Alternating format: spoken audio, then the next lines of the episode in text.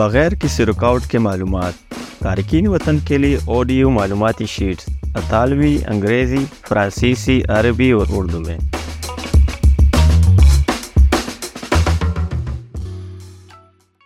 Dublin procedure کیا آپ بین الاقوامی تحفظ کے لیے درخواست دینے کا ارادہ رکھتے ہیں اور جاننا چاہتے ہیں کہ کون سا یورپی ملک آپ کی درخواست کی جانچ کرے گا؟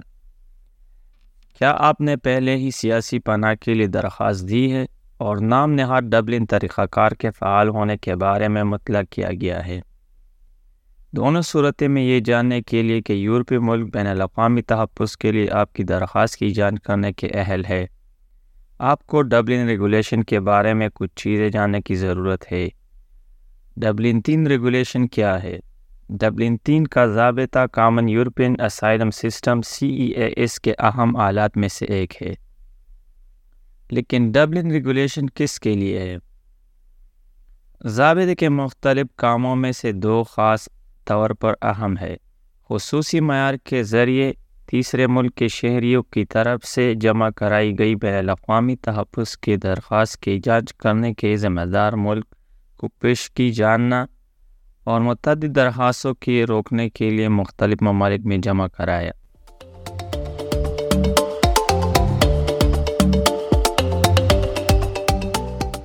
کون سا ممالک ڈبلن تین ریگولیشن لاگو کرتے ہیں؟ ڈبلن ممالک یہ ہیں Austria, Belgium, Bulgaria, Cyprus, Croatia, Denmark, Estonia Finland France, Germany, یونان، Ireland, Italy Latvia Lithuania Luxembourg Malta Netherlands Poland Portugal برطانیہ جمہوریہ check Republic Romania Slovakia Slovenia Spain Sweden Hungary نیز چار ممالک ڈبلن کے نظام سے وابستہ ہے ناروے آئس لینڈ سوئٹزرلینڈ اور لیکسٹنسٹائن لیکن تحفظ کی درخواست کی جان کرنے کے قابل ملک کی شناخت کے معیار کیا ہے ذمہ دار ملک ہے۔ وہ ملک جو پناہ کے متلاشی کو خاندان کے افراد سے دوبارہ ملنے کی اجازت دے سکتا ہے۔ وہ ملک جس نے پہلے پناہ کے متلاشی کو ایک درست رہائشی اجازت نامہ یا داخلے کی کا ویزا جاری کیا ہو۔ نمبر تین، نام نہاد، پہلے داخلے کا ملک یعنی پہلا ملک جو ڈبلن ریگولیشن کا اطلاق کرتا ہے۔ جیسے سیاسی پناہ کے متلاشی نے کسی ایسے ملک سے عبور کیا ہو جو اس کا اطلاق نہیں کرتا ہے۔ ڈبلن ریگولیشن کے معیارات کیسے لاگو ہوتے ہیں؟ ذمہ دار ملک کی شناخت کے لیے معیار ایک، پہلے لاگو کیا جانا چاہیے۔ اگر دوسرے یورپی ممالک میں درخواست ہندہ کے خاندان کے افراد نہیں ہے، تو معیار دو لاگو کیا جا سکتا ہے۔ صرف اس صورت میں جب یہ ممکن نہ ہو، معیار تین لاگو کیا جا سکتا ہے۔ ڈبلن کا طریقہ کار کیا ہے؟ ڈبلن کا طریقہ کار ایسا ٹول ہے جس کا استعمال کسی سیاسی پناہ کی درخواست کی جانچ کے لیے ذمہ دار ملک کی شناخت کے لیے کیا جا سکتا ہے۔ اس بات پر یقین کرنے کی وجوہات ہوں کہ اس سے مختلف ہے جس میں اسے جمع کیا گیا ہے۔ اس تشخیص کو انجام دینے والی اتھارٹی ڈبلن یونٹ ہے۔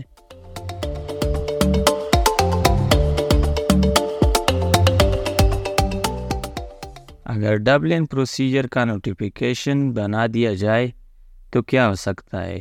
ڈبلن یونٹ کسی دوسرے ملک کو بین الاقوامی تحفظ کی در آپ کی درخواست کی جانچ کرنے کے اہل سمجھ سکتا ہے اور درخواست کے دو ماہ کے اندر اس ملک سے آپ کی درخواست کو جانچ لینے یا واپس لینے کا کہہ سکتا ہے۔ اگر تاہم کسی دوسرے ملک کو ذمہ دار سمجھا جاتا ہے، کیونکہ آپ کے انگلیوں کے نشانات یوروڈیک ڈیٹا بیس میں پائے جاتے ہیں۔ درخواست کی آخری تاریخ یوروڈیک الرٹ سے دو ماہ ہے۔ چارج لینے کا کیا مطلب ہے؟ اگر یہ پہلی بار ہے کہ آپ ڈبلن ملک میں پناہ کے لیے درخواست دے رہے ہیں، اور اس بات پر یقین کرنے کی وجوہات ہے کہ کوئی دوسرا ملک آپ کی درخواست کی جانچ کرنے کا اہل ہے۔ مثال کے طور پر، کیونکہ آپ نے اس ملک میں خاندان کے افراد کی موجودگی کی اطلاع دی ہے۔ اٹلی اس ملک سے آپ کی درخواست کا چارج لینے کے لیے کہا کہے گا۔ درخواست کردہ ملک کو دو ماہ کے اندر جواب دینا چاہیے۔ اگر وہ ایسا نہیں کرتا ہے، تو اس کا مطلب ہے کہ اس نے درخواست قبول کر لی ہے۔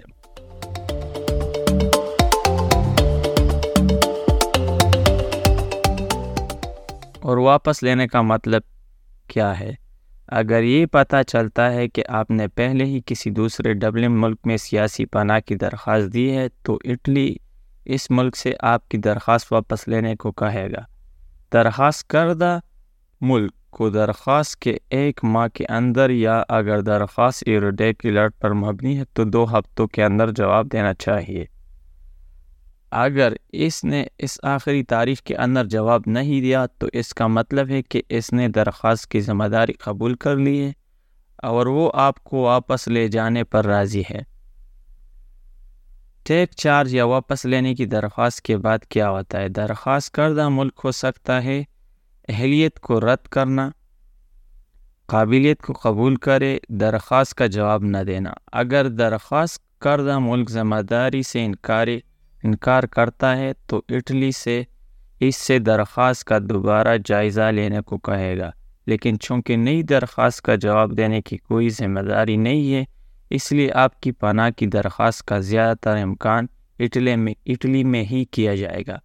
بصورت دیگر اگر درخواست کردہ ملک چارج لینے یا واپس لینے کی پہلی درخواست کا جواب نہیں دیتا ہے یا درخواست قبول کرتا ہے تو آپ اس ملک میں منتقل کر دیا جائے گا۔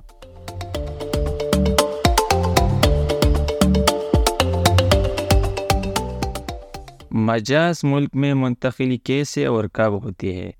ڈبل پروسیجر کے اختتام پر قابل پائے جانے والے ملک میں منتقلی طریقہ کار کے اختتام کے چھ چھ ماہ کے اندر یا اٹھارہ ماہ کے اندر اگر آپ فرار ہو گئے اور تلاش نہیں کیے جا سکتے۔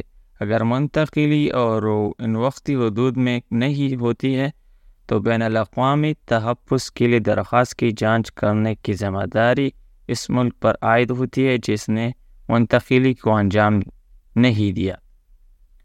کیا منتقلی کی مخالفت ممکن ہے؟ آپ یا آپ کے وکیل کو اس ملک میں منتقلی کے آرڈرز کے بارے میں مطلع کیا جانا چاہیے، جس نے چارج لینے یا واپس لینے کی درخواست کا جواب یا قبول نہیں کیا۔ آپ وکیل، اپنے وکیل کے ساتھ مل کر آرڈر کی اطلاع کے تیس دنوں کے اندر آپ جج سے اپیل کر سکتے ہیں کہ ٹرائل مکمل ہونے اور ٹرانسفر آرڈر کو منسوخ ہونے تک ٹرانسفر کو معطل کیا کر دیا جائے۔ اگر جج تبادلے کے حکم کو درست سمجھتا ہے، تو آپ آپ کا وکیل فیصلے کے تیس دنوں کے اندر کورٹ دی کازیون میں اپیل کرا سکتے ہیں۔ اگر کورٹ دی کاسیون بھی فیصلہ کو درست سمجھتا ہے، تو آپ کو اس ملک میں منتقل کر دیا جائے گا، جس کی شناخت ڈبلن یونٹ نے کی ہے۔ ڈبلن پروسیجر کے دوران کن حقوق کی ضمانت دی گئی ہے۔ معلومات کا حق، آپ کو اٹلی میں پناہ کے حق سے متعلق ایک معلوماتی کتابچہ ملے گا۔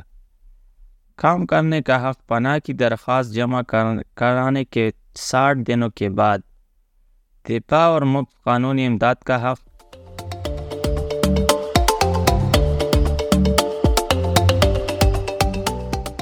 کیا پناہ کی درخواست جمع کرانے کے بعد ڈبل پروسیجر کے دوران یورپ میں آزادانہ نقل نقل و حرکت ممکن ہے۔ نہیں، بین الاقوامی تحفظ کو تسلیم کرنے کے بعد ہی آپ کو کسی دوسرے ملک کا سفر کر سکتے ہیں، لیکن صرف اس مدت کے لیے جو تین ماہ سے زیادہ نہ ہو۔